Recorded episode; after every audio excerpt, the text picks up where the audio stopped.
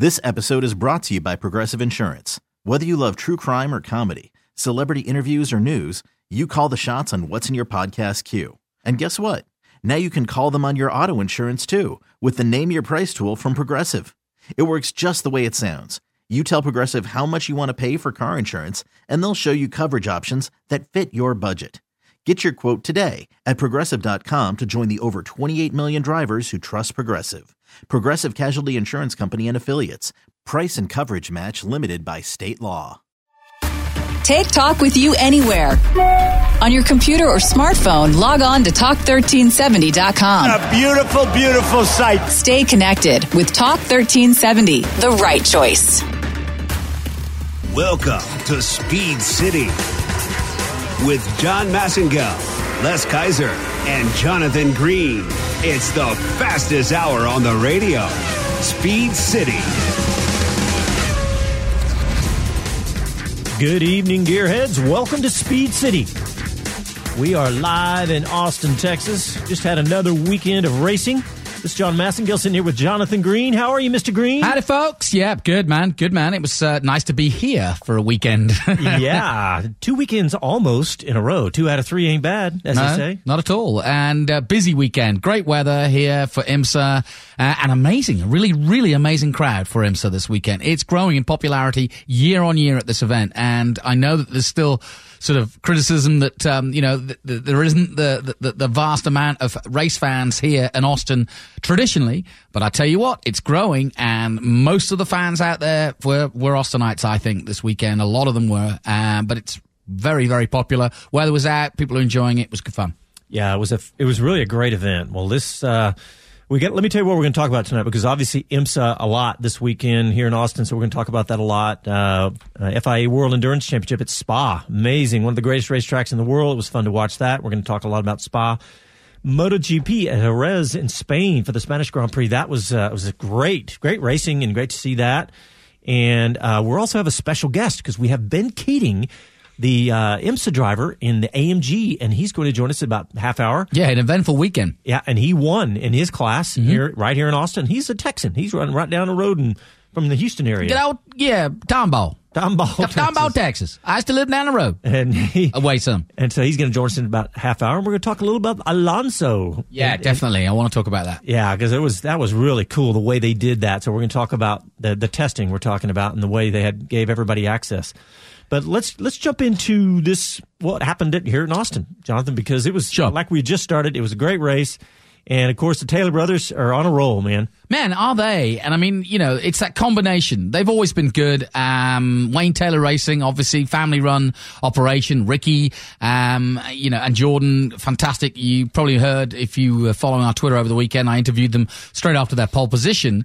Uh, and it's always a different story when you kind of get behind the scenes thing because they had their own problems. But when you look at the tale of the tape, as it were, when you look at the results this year, they've been unbelievable. Now, the Cadillac is very, very good, but I think think in this combination of both Cadillac and the two Taylors, it, it's it, you know it's unstoppable um, at the moment yeah. anyway. And there really is. I was asking both. It's a good dri- interview actually because I was asking both drivers, given that they were brothers. Everybody says, "Oh, well, they've got great chemistry," and you know you could, you could argue and say, "Well, is that the case?" You know, I mean, do you yeah. actually share data or? And and they said we both have different strengths and weaknesses in terms of how we drive the car. Jordan's saying he drives a little harder, um, sometimes to the detriment of the tires. Uh, but Ricky's, you know, smoother, more finesse, smooth, and he's the he's the closer, ah. if you will. Um, but uh, the, the, combination is scintillating right now, and that Cadillac is both a beauty to look at, and uh, it doesn't matter where you put it. Um, it's going right through the grid as being the car to have, and a fantastic start because you know Cadillac just stepping back into this series. It's a great story, yeah. isn't it? Um, yeah. Cadillac, and I mean, you know, we grew up in an era where Cadillac was, you know, when I first came to America, Cadillacs were these big boats. We had one, a big Cadillac DeVille in Houston, Texas, and you know, they they've always been known for their luxury and plushness. I mean, you know, you could live in a Cadillac. uh, it's always a joke, but um, now they wanted to step it up in the last decade. Um, Max Angelelli um, and obviously the Taylor brothers, but um, as a group. Uh, they've developed both their road cars and now racing cars now, and this uh, particular car that we're talking about, this prototype, um, again is is a real removal from where Cadillac are as a as a car company because prototypes are don't even look like the cars you know that, that you Yeah. put on the roads. Yeah, now they've got the you know they got the CTS and they've got some great cars, but within in the prototype. That's a that that that's for purists uh, in racing, but for Cadillac to do that, good for them. Yeah, and of course with the CTSV and the ATSV now this year, or last say this year, last year they've got a couple of really amazing road cars. Mm-hmm. Yeah. I mean CTSV is now in the third generation of the V because Yeah. the first gen had it it had a 405 horsepower V8 and I was like, wow, Cadillac doing that. And then the next one had a 560 horsepower V8 supercharged, and now the latest one 640 horsepower. So we're talking some of the fastest cars on the planet, 200 mile an hour four door sedan. You know, I think there's a podcast to be done on this, and I'd like to get somebody on from Cadillac because I'd like to understand or see if the philosophy is what I think it is, which is Cadillac kind of probably thought to themselves, how are we going to, you know, compete with the Audis and the Mercedes of this world, um, you know, in the modern, in, in- you know, in the new millennium, as it were. And I think that's been a philosophy for the last 17 years or so is to bring Cadillac up to scratch. And, I- and I mean, now, if you step into a modern Cadillac, like like a, the road cars are multi powerful uh, engines and performance cars. They don't roll around. You don't roll around and, you know, it's a performance car now. Up there with, with the Audi, you know, A8 or uh, BMW 7 Series, so on and so forth. And there's something that they've done that they have put Audi, Mercedes, BMW on the back foot, and that is the magnetic ride that the Cadillacs have Mm-hmm. offers the best on the planet in the compromise of ride versus handling. Because there, there's a couple of the cars. How does that work? It, it, it's what they do is they have the, the shocks have a, a, a liquid in them, right? A, just like a lot of shocks, they they have a an oil in it. Like a motorbike shock. Yeah. And so, but what they have in that oil is they've got magnetic particles and they actually have electromagnets on the shocks and they can vary the viscosity of that oil, that fluid with electronics, with the computer. And they started doing that years and years ago back in, back in the 90s. Cadillac invented this technology. And right now they started leasing the technology to for the likes of Ferrari, for example. So you know you've got something when Yeah, you're yeah. when you're leasing your technology to Ferrari. So it's not active suspension, but it's magnetic suspension. It- well, it- they actually have all of that. Okay. But but the real secret for the last few years has been that magnetic suspension, that that variable viscosity, the variable tension, and they can and they can do it at like multiple uh, multiple times per second. So it's like the wheel's only turning like two inches, and it can change it, or maybe even an inch. It's really the resolution of that technology is crazy. Wow. And they're using that in all their race programs and in the road car. Yep, I know that they're using it in all the road cars now, and every and in fact, it's funny that stuff has trickled down. For example, the one of the greatest buys right now is the the Chevrolet SS. Mm-hmm. So the Chevrolet SS, if you see it on the road, you go, it just looks like kind of like an Impala or a or a Chevrolet Cruze. It looks looks like a very average Chevrolet road car. Well, this is the one that was built in Australia. You remember the uh, yeah, the yeah. Holden The Holden well scenario. You know they've brought they've brought some cars over. Well, the Chevrolet SS was brought over from uh, from the Australian Holden generation of cars over there, and so they added that magnetic suspension to the Chevrolet SS. Oh, wow. So for this year, you can get it's one of the few cars on the planet you can get that amazing technology and handling. You can get a six speed automatic, I mean, a six speed shift transmission, manual shift with a big V8, with a 6.3 liter V8. It's really, it's a crazy, astounding buy. And I was reading on Motor Trend that like Jonny Lieberman, he's a big, uh, he's a big author on Motor Trend. He chose it as the best handling car, uh, best, one of the best sedans and best handling co- uh, combinations of all because, and they had it, General Motors put it on sale for 30% off. It was a an astounding buy. You could buy it for like thirty-two thousand dollars a month ago. So anyway, that this technology is is trickled down even into that. It's trickled down into the Camaro. They use the same magnetic suspension in the Camaro. So they they've really done some amazing things. But those Halo cars, the CTSV, the ATSV, and now the the new Camaro with the supercharged V8 and the magnetic suspension, the ZL1, the the latest version of the ZL1 is a, is also a Halo car for General Motors using all the same technology from the V cars. You got it out.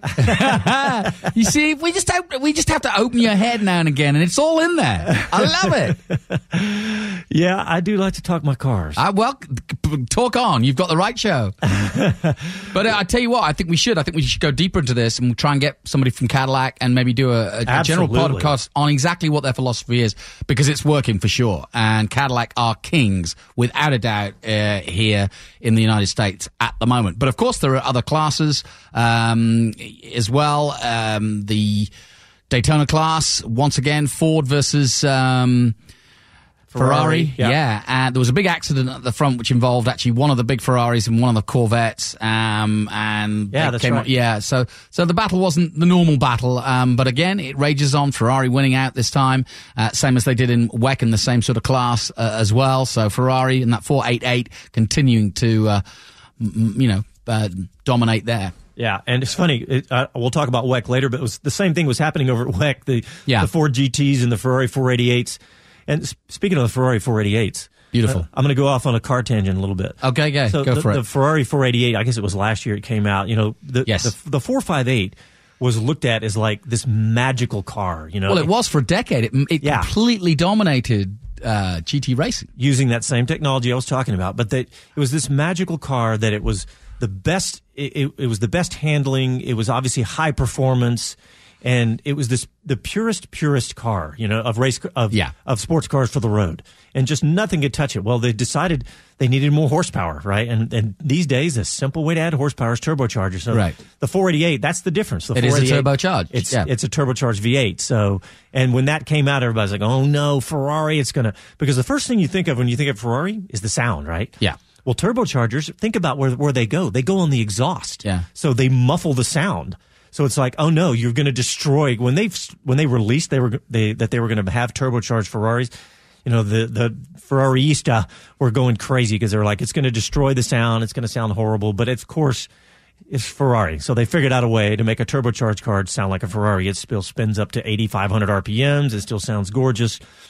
Um, but that that was a, an interesting little transition in the Ferrari world. And riddle me this: they've also solved a, pa- a problem that inherently, and, and can, this is where my idiocy comes in here, but inherently, turbo cars.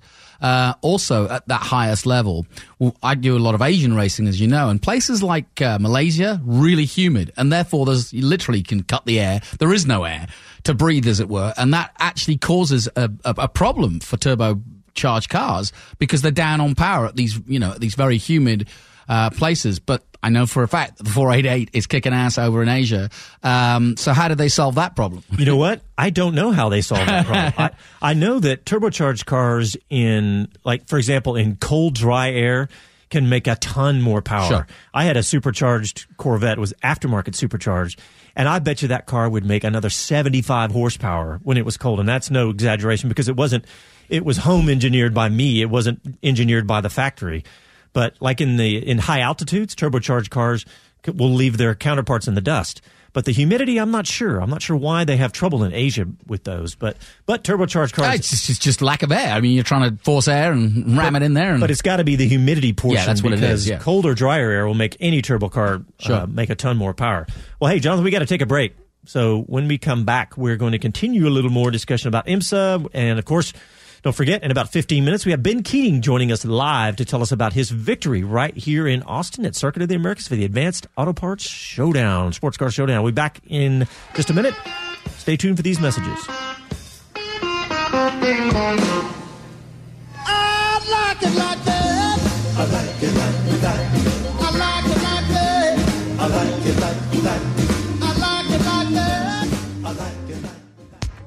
MV Agusta motorcycles are the epitome of Italian style, precisely crafted with a passion for two-wheel art on wheels.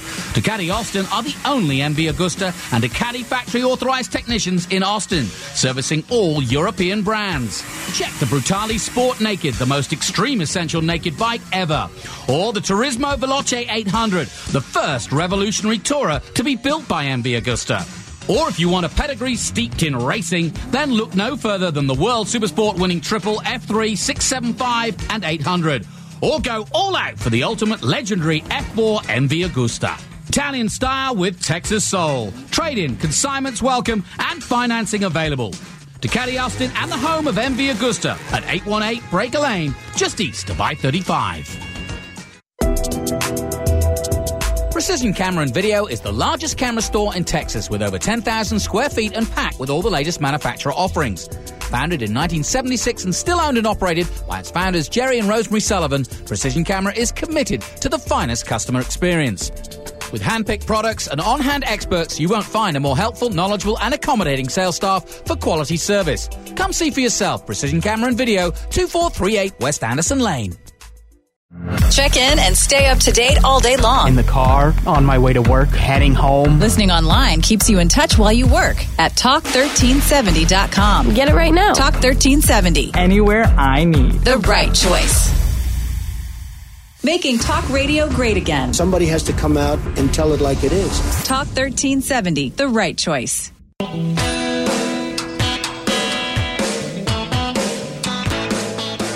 Is Danny Walker from American Super Camp and the Broaster Chicken Road Race Factory team, and you are listening to Speed City, so get your elbows up. Elbows up. That's Danny Walker, who runs uh, Jake Gagne in Moto America, and that he's right. Elbows up is what he tells you when you're riding on the dirt. Very like it's very similar to Colin Edwards boot camp, small bikes. Oh, yeah, yeah. And uh, yeah, elbows up, elbows up, because that's what they want. The balance is all in your elbows, but uh, it's uh, certainly elbows up in the uh, Broaster Chicken. Why did it cross the road? Genuine Honda because uh, Jake Gagne's uh, trying to muscle that new bike, uh, as is uh, Nicky Hayden and um, Stefan Bradl at the world level. Um, but uh, Honda back in Moto America. So Danny Walker's team. It's good to hear him. Let's wrap up the IMSA series here in Austin. Obviously, the crowd was huge. I I don't know what the crowd was, but and you're right, Jonathan. Austin is paying attention now. It's taken a few years, but there's tons of people that love. I met some uh, some fans today, and they said that they have a big group of guys, and they all get together, guys and gals, and they get together. Uh, and and they had not stumbled across our show yet, and they're like, "Oh, it's so exciting! We got an Austin radio show, and and uh, and there's It's, it's growing, isn't it? and what and the whole key to this is he said a lot of them weren't uh, race fans. He said a lot of them were car guys and gals. Yeah. But they weren't race fans, and now they are. He said he said it was a group of about twenty five, and uh, but the point is is that they've grown from just being car people because you know Americans love their cars to being race fans because of what's happened here in Austin. So- And also, I think it. Uh, I mean, you know, you've got to look at the, the ground zero of this. a couple of years ago, uh, sports car racing in this country was split.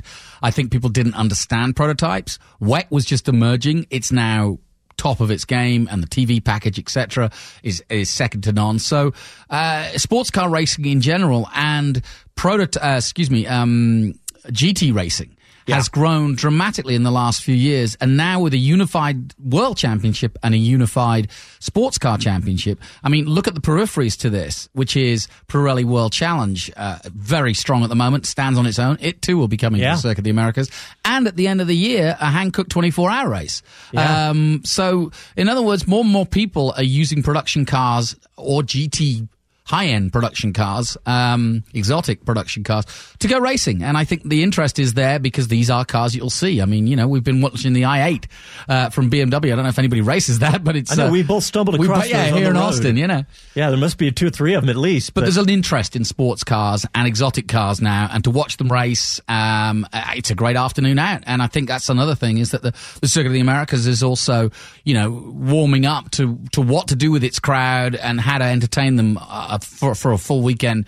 Um, that isn't just about racing. There's, there's, you know, activities as well. And you know what was so great about this weekend, and you saw me doing it, is that is when you're going when you get a, a, a ticket to go see this race here in Austin, you get to get into the paddock. Yeah. and that means you get to get your head right up next to the cars, and you're right there with them. And that the same crowd that I was talking about, all these people that are gearheads and that are that love their cars and they're learning about racing.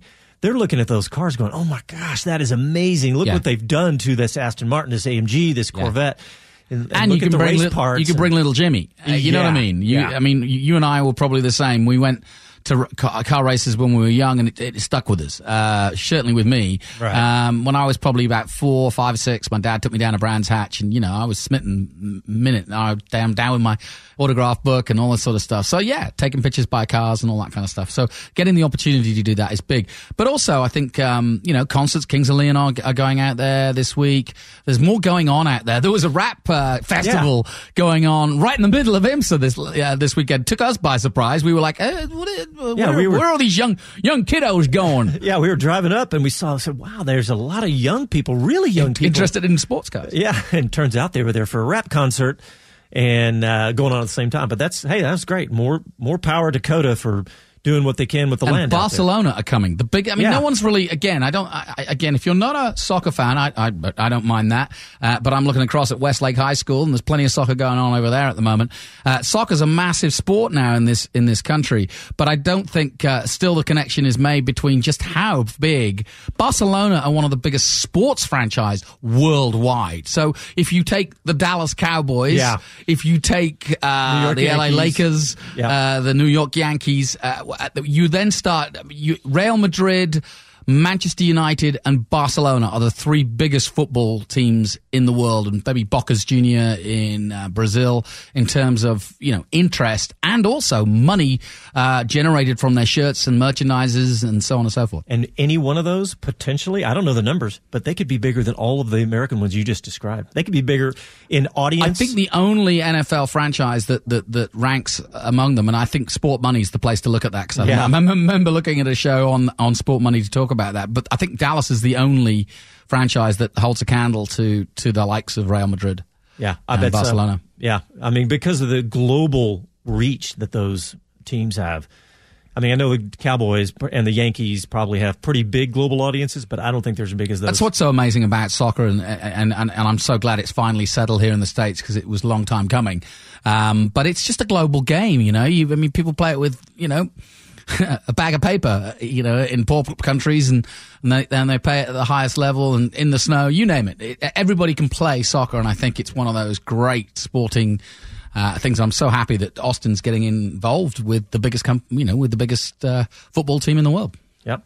Well, I think anything else from um, here in Austin and from the IMSA race, Jonathan, before we move on, because obviously the Corvettes won, but there was a Corvette that crashed, the four GTs. Um, let's see, I'm just looking down the list and seeing everybody did. But I mean, any other big stories that jump out? Because Um, not really. I mean, it, I mean, it was a it was a race that went to form, except for that big crash at the beginning, as we saw. Um, it was good. I, I mean, it was great. It was a you know a great spectacle. Um, I think you know the Taylors have definitely got a, a target on their back now, and I wonder if they can keep this going because four in a row now, uh, pretty impressive and very different tracks too. You know, Daytona, good point. Yeah. Long Beach, uh, you know, places that you know are completely different. Uh, they go to Detroit next, um, but uh, this is this is you know I think uh, the Taylors are, are quietly crossing their fingers that this could be a massive year for them. Well, let's talk about WEC. Um, Yeah. And you know, it's- before we go too far, I noticed that WEC, and I don't, I don't remember them doing this last year, but you can watch the full race uh, after the fact on YouTube now. I think it's a brilliant move by WEC. That's a great move. I did not know that. Yeah, either. I just stumbled across it today. I was like, wow, there's the whole race right here on YouTube from uh, World Endurance Championship. So, but Spa, man, how was it looking at those sports cars and prototypes going through Eau Rouge once again? Just you know that, that there's nothing like Spa. Well, I'm gonna I'm gonna take my hat off to I think what was uh, some of the best commentary I've heard. I think the combination of Bob Varsha and Calvin Fish really good and really insightful. Uh, both men really doing their homework as they always have. I don't mean that they haven't, but they they really brought me. I mean, I thought I was kind of like, oh, I've seen this, done that type thing. Uh, but some of their descriptions about the heavy cars loaded down, hitting the boards, uh, going through Eau Rouge, bottoming, bottoming out effectively, and then going light as they hit the crest of that. It really brought you into the sport uh, and, and, and makes you really think about just how fast they're going. Um, but yeah, generally speaking, just um, a fantastic circuit uh, in so many ways. So many places to overtake, and of course, once you get into it, and six hours, you're going to have plenty of overtaking because the you know the prototypes are so much faster than the GTs. Yeah, and of course the um, you were real quick before I go any further. You were talking about the tire, the, uh, the going through Eau Rouge and the hitting the bottom. Yeah. they were talking about when the cars were cold. Yeah, yeah. The, the cars were uh, were lower to the ground. So Yeah. that's one one reason why they're scraping. And did but- you see that one moment in the second hour, Ford and um, uh, one of the Fords and one of the Ferraris going head to head, flat out, down Eau Rouge? Ah, big moment. Yeah, that's got to be just incredible for those guys. Uh, you know, because everybody's watched Formula One cars go through there. Sure. at insane. But they're on rails, man. Yeah, I know it's true. It's true.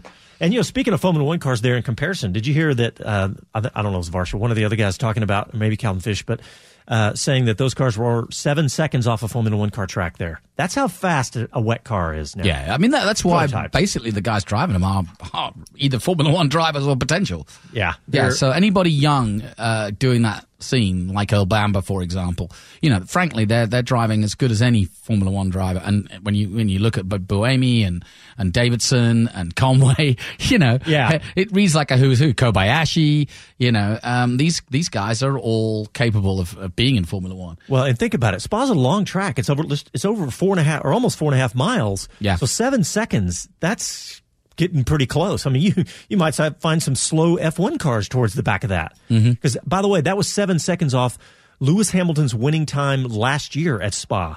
So I wouldn't be a bit surprised if you if you had a Formula One car, you know, maybe not in its prime or whatever, that's running the same speed as that WEC car.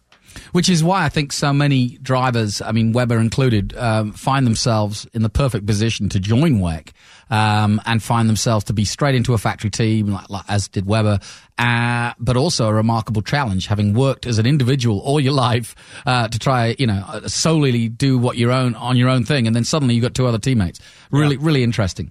Um, but let's talk about what happened because Toyota have taken their second victory uh, of the year, which is a real.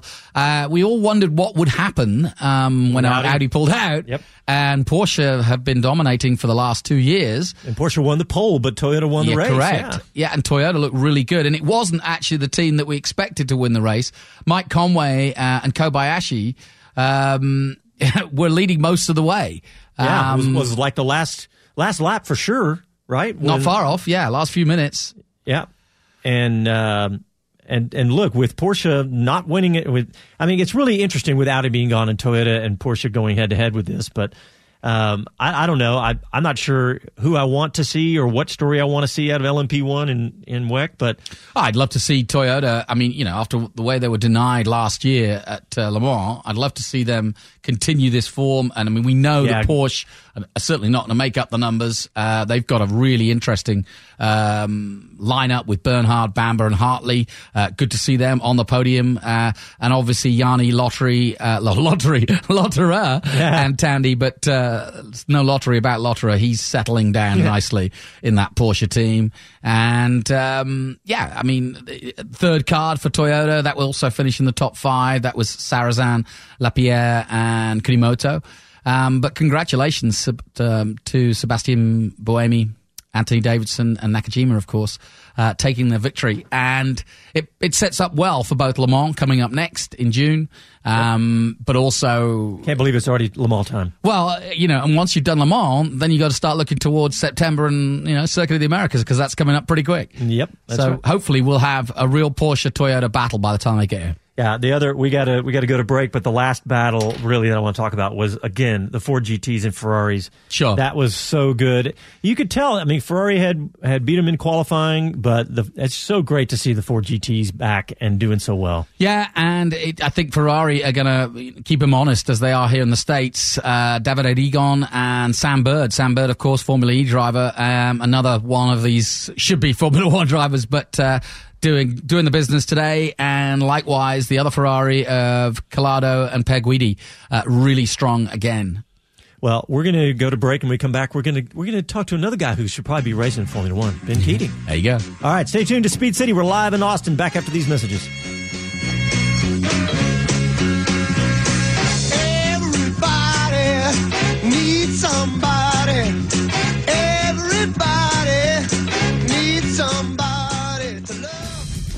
You've ridden motorcycles in this part of the country for long, no doubt you know of Bud's Motorcycle Shop. Bud left this world a while back, but his legendary Harley service rides on.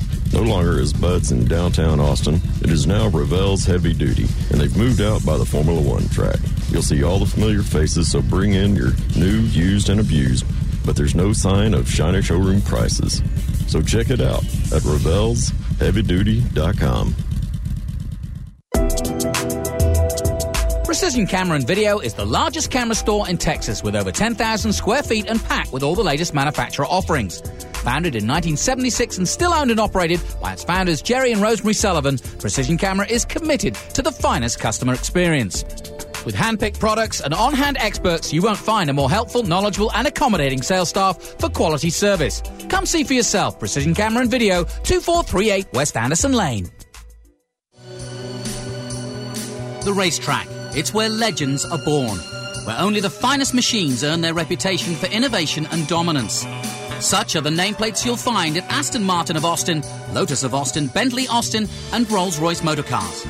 Austin exotic, iconic automobiles whose racing heritage turns everyday driving into an inspiring journey because you're never just along for the ride. Highway 183 north of Mc- Texas weather can change on a dime. Flash flooding is expected to begin shortly. When the weather turns severe, turn to us for what you need to know. On air and online at talk1370.com. Talk 1370, the right choice. Talk 1370 is everywhere with the new Talk app. Get it now at talk1370.com.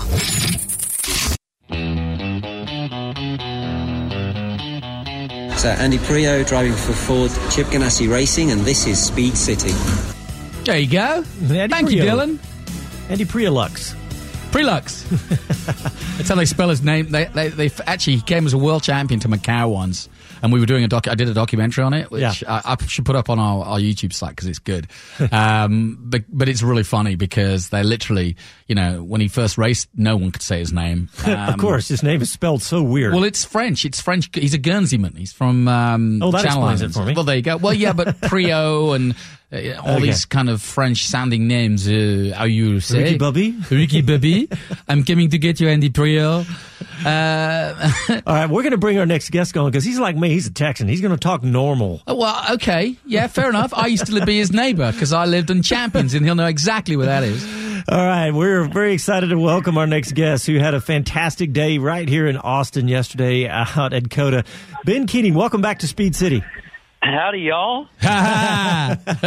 Nicely played. Well, congratulations, Ben. Fantastic yesterday. Unbelievable weekend. I, uh, I mean, unbelievable season. Uh, we've just had a, a fairy tale season so far, uh, and uh, no better way to uh, to continue it than to have a win in uh, in my backyard. I was going to say, in a backyard, you're making your front yard as well because fourth win in five starts at uh, COTA. That's right. We had an off year last year, but uh, eighty percent is still pretty good. Yeah, I'll go, I'll take that. but it wasn't without drama. Um, you and your teammate um, were having to, to work it, right?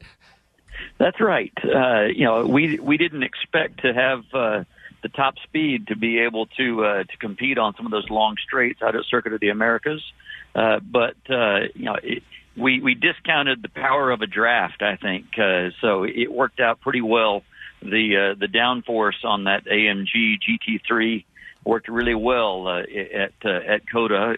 As uh, the the tires fall off pretty quickly uh, at uh, out at Circuit of the Americas, and uh, so we didn't have the fastest car in qualifying or at the beginning of a stint, uh, but uh, really helped us a ton uh, in our raceability, our ability to uh, work our way up front throughout a stint as we watch the other cars around us uh, use up their tires. So it was a it was a really uh, dramatic race, as you said, and uh, and uh, just a, great, almost unexpected win. Uh, we're just uh, the, everyone on the team, uh, the car has been perfect. Everybody on the team has been perfect.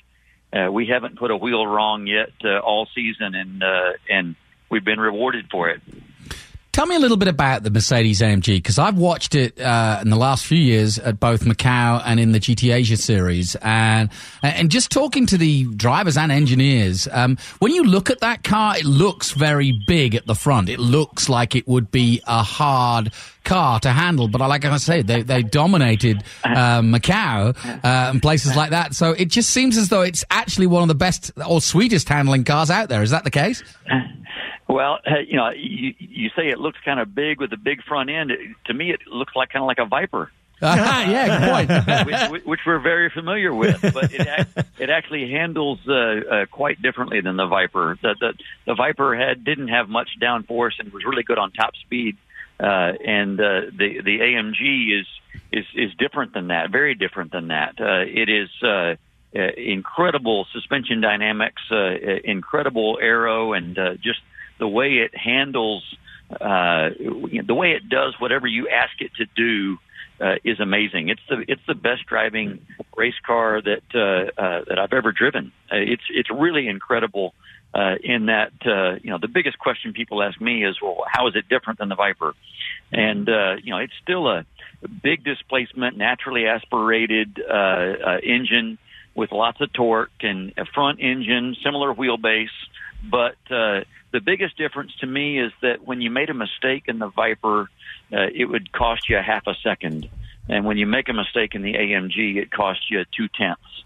Uh, it, it's so comfortable uh, to drive uh, at the limit, uh, which is uh, you know is what you need for an endurance race. You, you have several different drivers uh, put in lots of different types of situations when you've got four different classes racing on the track at the same time, and the way the way the the car is able to handle every different situation is is good. It's just a well-rounded machine.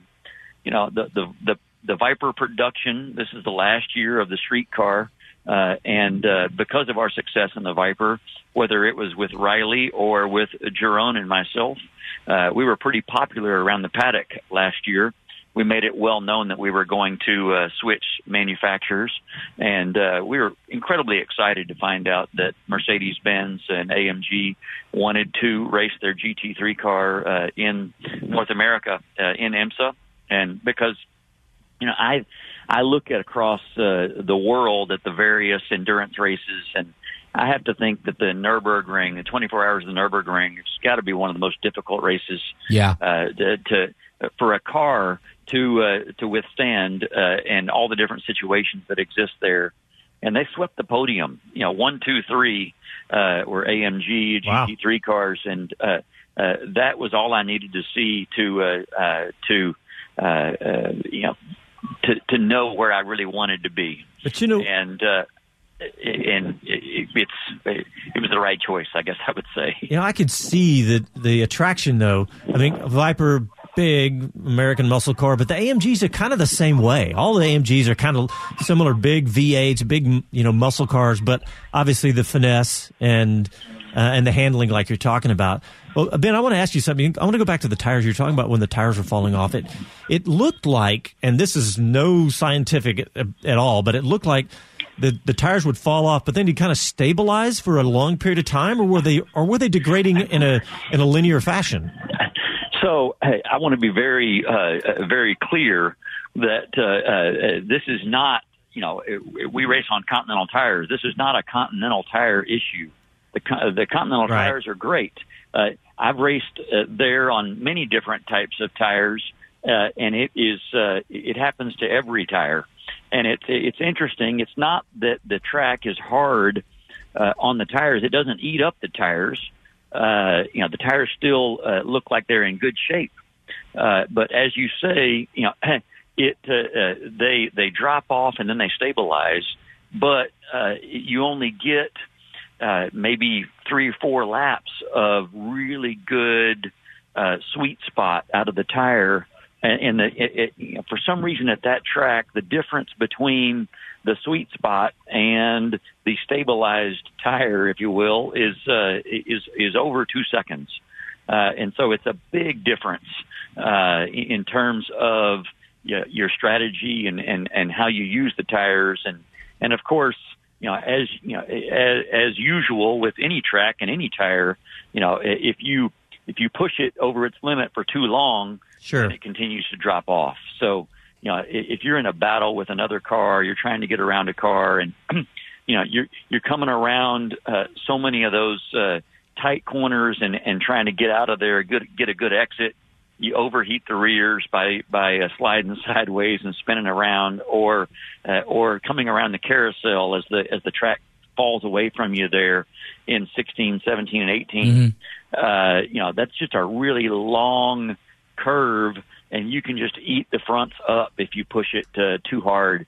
Uh, and, and so, you know, in our in our GT3 car, of course, we have both traction control and ABS, uh, and we turned, you know, we turned all of those uh, settings in our car up to what would normally be like a, a, a rain setting, Huh. a wet setting, uh, because uh, uh, because we wanted to save the tire. Yeah, interesting. Uh, it, it, it turned out to be a, a good strategy for us because uh, you know, who cares how fast you are in the first 30 minutes of a stint? All you care about is how fast you are at the end. Yeah, no kidding.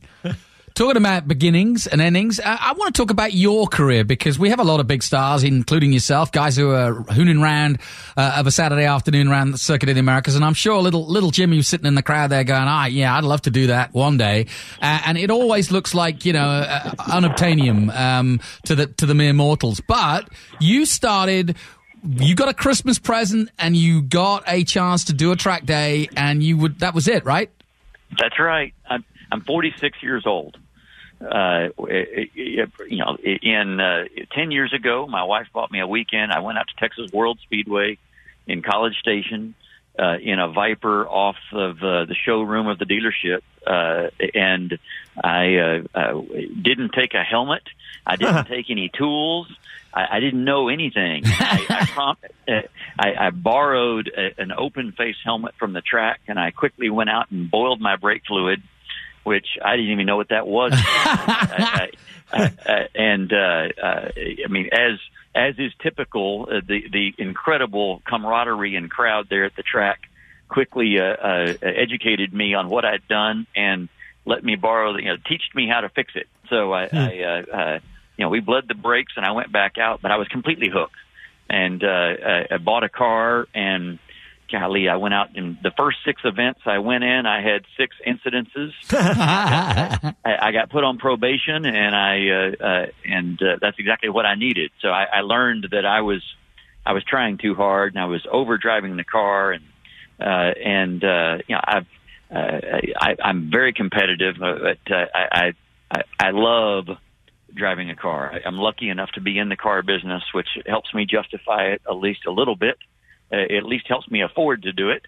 Uh, and uh, uh, and uh, kept doing it, kept going up different levels of uh, of competitiveness and doing well, and just kind of a dream come true to to be able to jump up into the American Le Mans series at the time in 2013, jump up into endurance racing, and and that's really what I love. I, I, I love all the you know, uh, most of the club racing I grew up doing were, you know, 40, 45 minute races and, and they're fun. The sprint races are fun and great, but, uh, there's just so much more drama that comes out of switching drivers and having different classes on the track and having pit stops and, and there's so many more things that can go on there.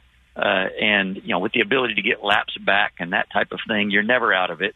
You know, I've, I've, at Daytona, the 24 hour race, I've been down five, six laps uh, most years and, and been able to get back on the lead lap. And, and so I, I love the drama. I love the ups and downs and, and therefore I love endurance racing. So I, I just completely hooked and feel blessed enough to be able to continue doing it.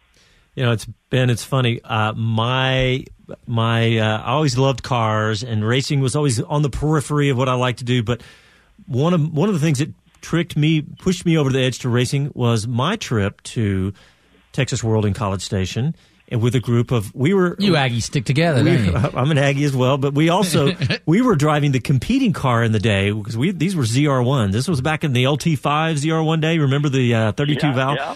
Well, a bunch of us had those ZR1s, and we drove up to Texas World. And we were waiting in the gate to go in the inside, and it started raining, and we were like, "No!" But, but, uh, but it, it dried off, and we got to to Jonathan, as Jonathan puts it, hoon around that track, and that kind of changed the world for me for racing. I didn't go as far as you did, obviously, but that's funny that we both had that exact same experience. And that was about that was about 15 years ago for me, so I was just a, a few years ahead of you, but very similar in the way I uh, moved into racing. I still love that place. It's Yeah. one of my favorite places on the on the globe.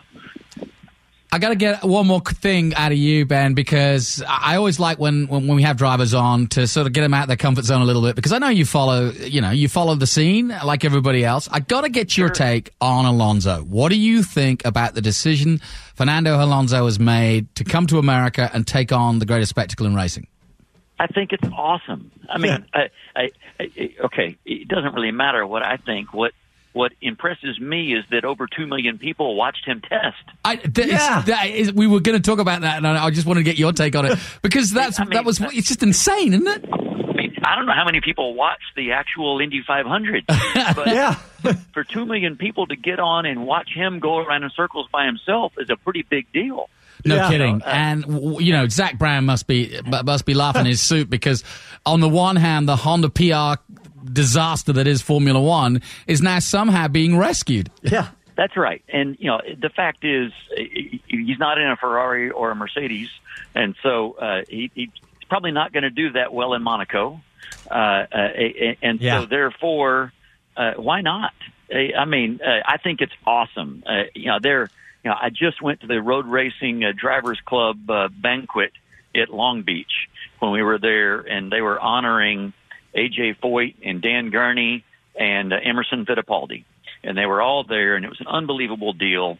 Uh, but to sit there and listen to those guys on the stage talk about, uh, you know, I, I, and I'm not going to get the stats right, but you know, Dan Gurney, uh, you know, they won Le Mans in '67, and then that next weekend he went to Spa and won uh, uh, in in his own car, in his Eagle that he built, uh, and then uh, came to the United States and won in a Trans Am car, and uh, and you know AJ Foyt is the only driver to have won the Indy 500 and the Daytona 500 and the 24 Hours of Daytona and the 24 Hours of Le Mans, and that type of driver just doesn't exist much anymore.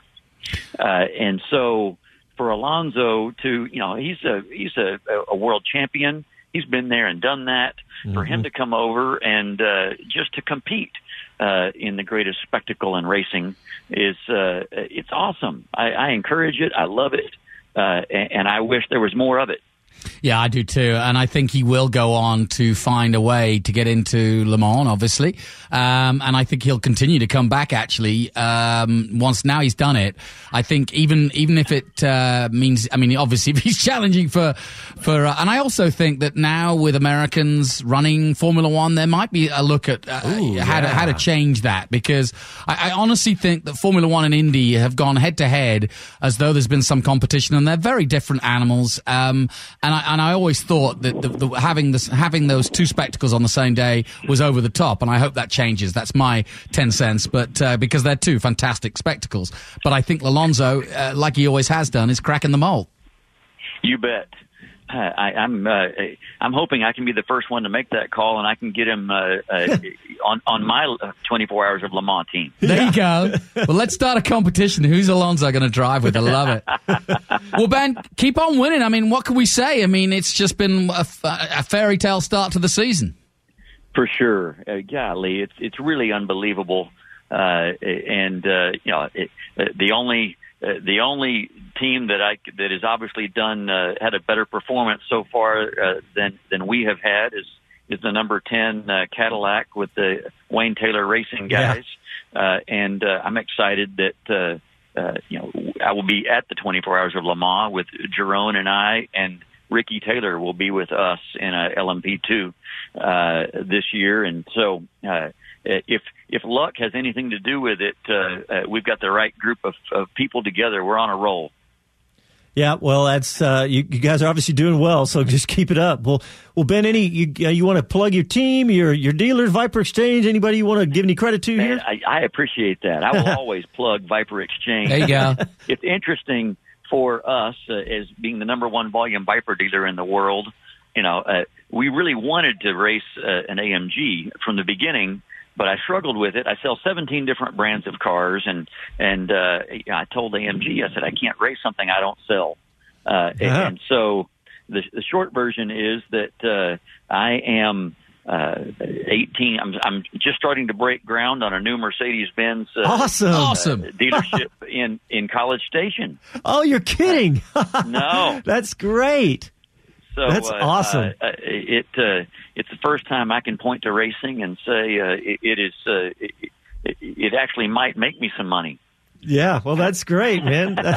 That's that's a great way to do it. so, uh, you know, uh, in in future years, uh, I I should be able to promote. Uh, you know, I, I don't know. Uh, uh, I don't know what the what the website will be. I, I don't think it'll be a you know Mercedes Exchange or AMG Exchange.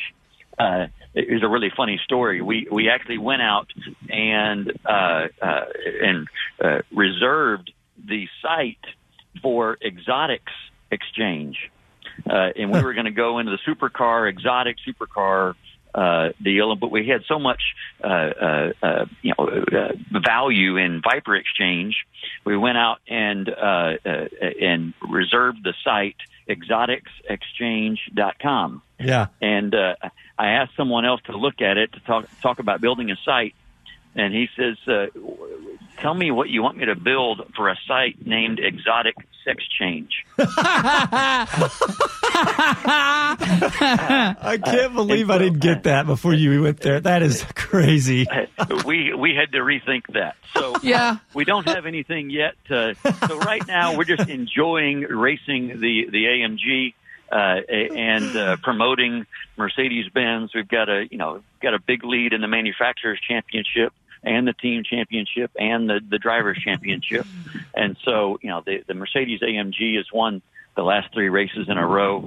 Uh, we got third place at Daytona and uh, just having a spectacular time. I got to represent uh, uh, uh, Mercedes and AMG this morning back at COTA again uh, with the, the Texas Auto Writers uh, uh, Association had their drive event at COTA this morning, and so I got to take some journalists on some thrilling rides this morning. Oh, uh, well, and- where were and we? they- Yeah, where was the where was the call, Ben? yeah, It's a good question. You have to call the, Ottawa. got, got him on the spot. Well, Ben, we got to we got to wrap it up. Thank you so much for coming back on Speed City. We, we're, we really appreciate it. You're a Yeah. fantastic guest on the show, and uh, best of luck for the rest of the season. Thank you. Call anytime. I love uh, love visiting with you guys. Appreciate what you do. All right. Thanks, Ben. Thanks a lot, Ben. All right. See ya. Bye. All right. Well, we're going to go ahead and take a quick break. Live from Austin, this is Speed City. We'll be back after these messages.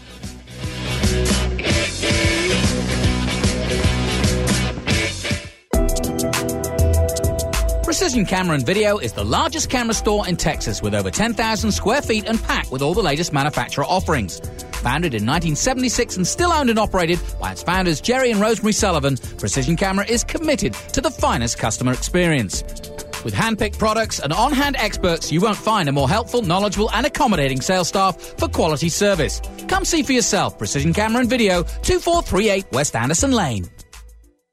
MV Agusta motorcycles are the epitome of Italian style, precisely crafted with a passion for two-wheel art on wheels.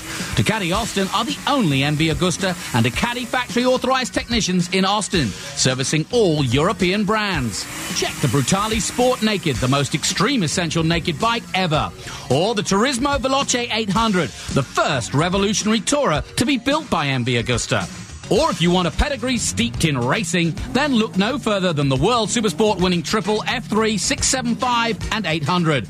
Or go all out for the ultimate legendary F4 MV Agusta. Italian style with Texas soul. Trade in, consignments welcome, and financing available. Ducati Austin and the home of MV Agusta at 818 Breaker Lane, just east of I 35. If every talk radio program were the same, what would be the point? The Michael Berry Show is a little bit different. We're going to talk about politics, but we'll also talk about how great it is to live in Texas. Weekdays, 5 to 7 on Talk 1370. It's the Michael Berry Show. When news happens, it happens here. Talk 1370, the right choice. Hello, I'm Felipe Massa, and this is Speed City. It's Felipe Massa. Sì, obrigado, Felipe. Dude, we gotta we gotta talk a little MotoGP because Yeah, we have. and we we didn't get it in, and there was some good racing, man, in Jerez. Awesome, awesome, awesome. Yeah, I mean, we were ch- chatting away with uh, Ben, um, but uh, MotoGP was great. Three Spanish winners, effectively, or three Spaniards on the podium. Um, but what I wanted to say, uh, I tweeted out earlier that I wanted to talk about uh, Danny Pedrosa won the race, right? Um, and Danny hasn't won since last year at Misano. Um, and uh, to be honest, in the last few years, Danny Pedrosa has been much criticized by the likes of Schwantz, by the likes of Edwards, by the likes of a lot of lot of folk. Um, because he's had the dream job, and meanwhile Marquez has been romping around on the same bike and winning championships. Um, so Danny has had a bit of a crisis, and um, but he's back up now. Um, but the the real story for me, anyway, and I saw him last week, is that a former world champion in Sete Gibernau is the man in his corner, fellow Spaniard, and I think a perfect guy to be in his corner, and I think that's been the difference. So wait, wait, what's his role? uh, Exactly. Basically, as a as a as a as a rider mentor, he is looking after Danny Pedrosa, and he's in the corner, and he was in the pit today, uh, in in the garage. And Sete is both an, a really interesting guy, fast guy. Took on Rossi in the day, you know. I mean, he's not, you know, he's not that ancient by any means. So he knows the modern motorcycle, and I think he knows exactly what to do with Danny. And he's and he's proving to be the one factor I think that Danny was missing. Um, he's a shy guy, is Danny. He's a little fella. Um, he hasn't got the personality of, let's say, uh, Marc Marquez. And by the way, talking of Marquez, congratulations to Alex Marquez. Yeah, first Uh, time. First time Moto winner. 2. In Moto 2, yeah. Former Moto 3, 3 world champion, but uh, totally dominated the weekend. And the fans, it, interestingly enough, in Jerez, of which there are, what, 230,000 plus, but a lot of fans for him, particularly. Um, more so than his brother, not say more so, but you know what I mean? Those two are absolutely, if, if you can start a dynasty within a dynasty, i.e. the Yeah. Spaniards, I mean, you know, Jorge is on the podium and he's got a corner named after him at that track. Yeah. Um, and that's another big story for Ducati is finally Jorge. Uh, now, On the podium. I have to say, if he'd have come 12th here, which is literally his backyard, and Jerez has been so good to him uh, as a competitor. And like I said, the, the, the, the corner, the last corner named after him, turn- turned 13. Um, he also has come off worse at that corner too, now and again. But um, if he was going to have a terrible weekend at Jerez, then we would be looking at the bike, but we're not. Um, he had a good weekend. He was still down on the Hondas, um, but it's a much better result for them. And if anybody's scratching their heads this weekend, is got to be Yamaha. Poor old Rossi ran out of Oh, yeah. tires, and where was Vinales? Remember Vinales, Yeah. the guy that dominated until he got here? yeah, exactly. That, So- was, that was one of my questions. Like, what happened? you know, Well, I mean, uh, in ter- certainly in terms of um, looking at the overall result, Rossi was way down uh, in terms of uh, if, if you look at the the, the the thing to look at at the end of a MotoGP race is how many seconds behind the leader are Yeah. you? And they were a long way behind, so there'll be some scratching of heads at Yamaha. Yep. Well, we are out of time. We want to thank everybody. Thank our guest, Ben Keating, for coming on the show. Thank everybody for tuning in and check us out on our website, speedcitybroadcast.com. Lots of content. Check out our SoundCloud too, because we have lots of content going up there all the time. I've done some great interviews that we did at Circuit of the Americas with both Suzuki and Aprilia. So all right. look out for those. All right. Thanks a lot for tuning in. We'll talk to you next week. Happy trails.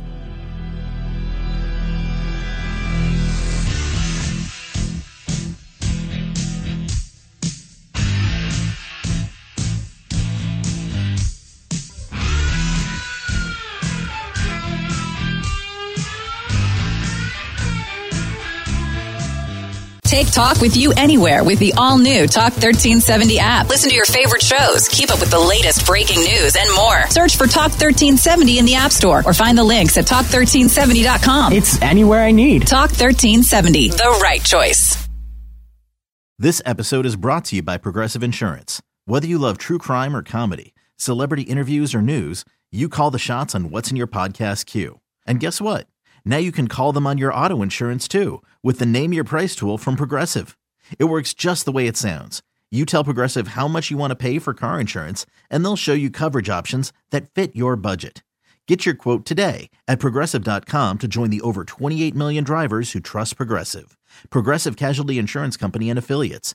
Price and coverage match limited by state law.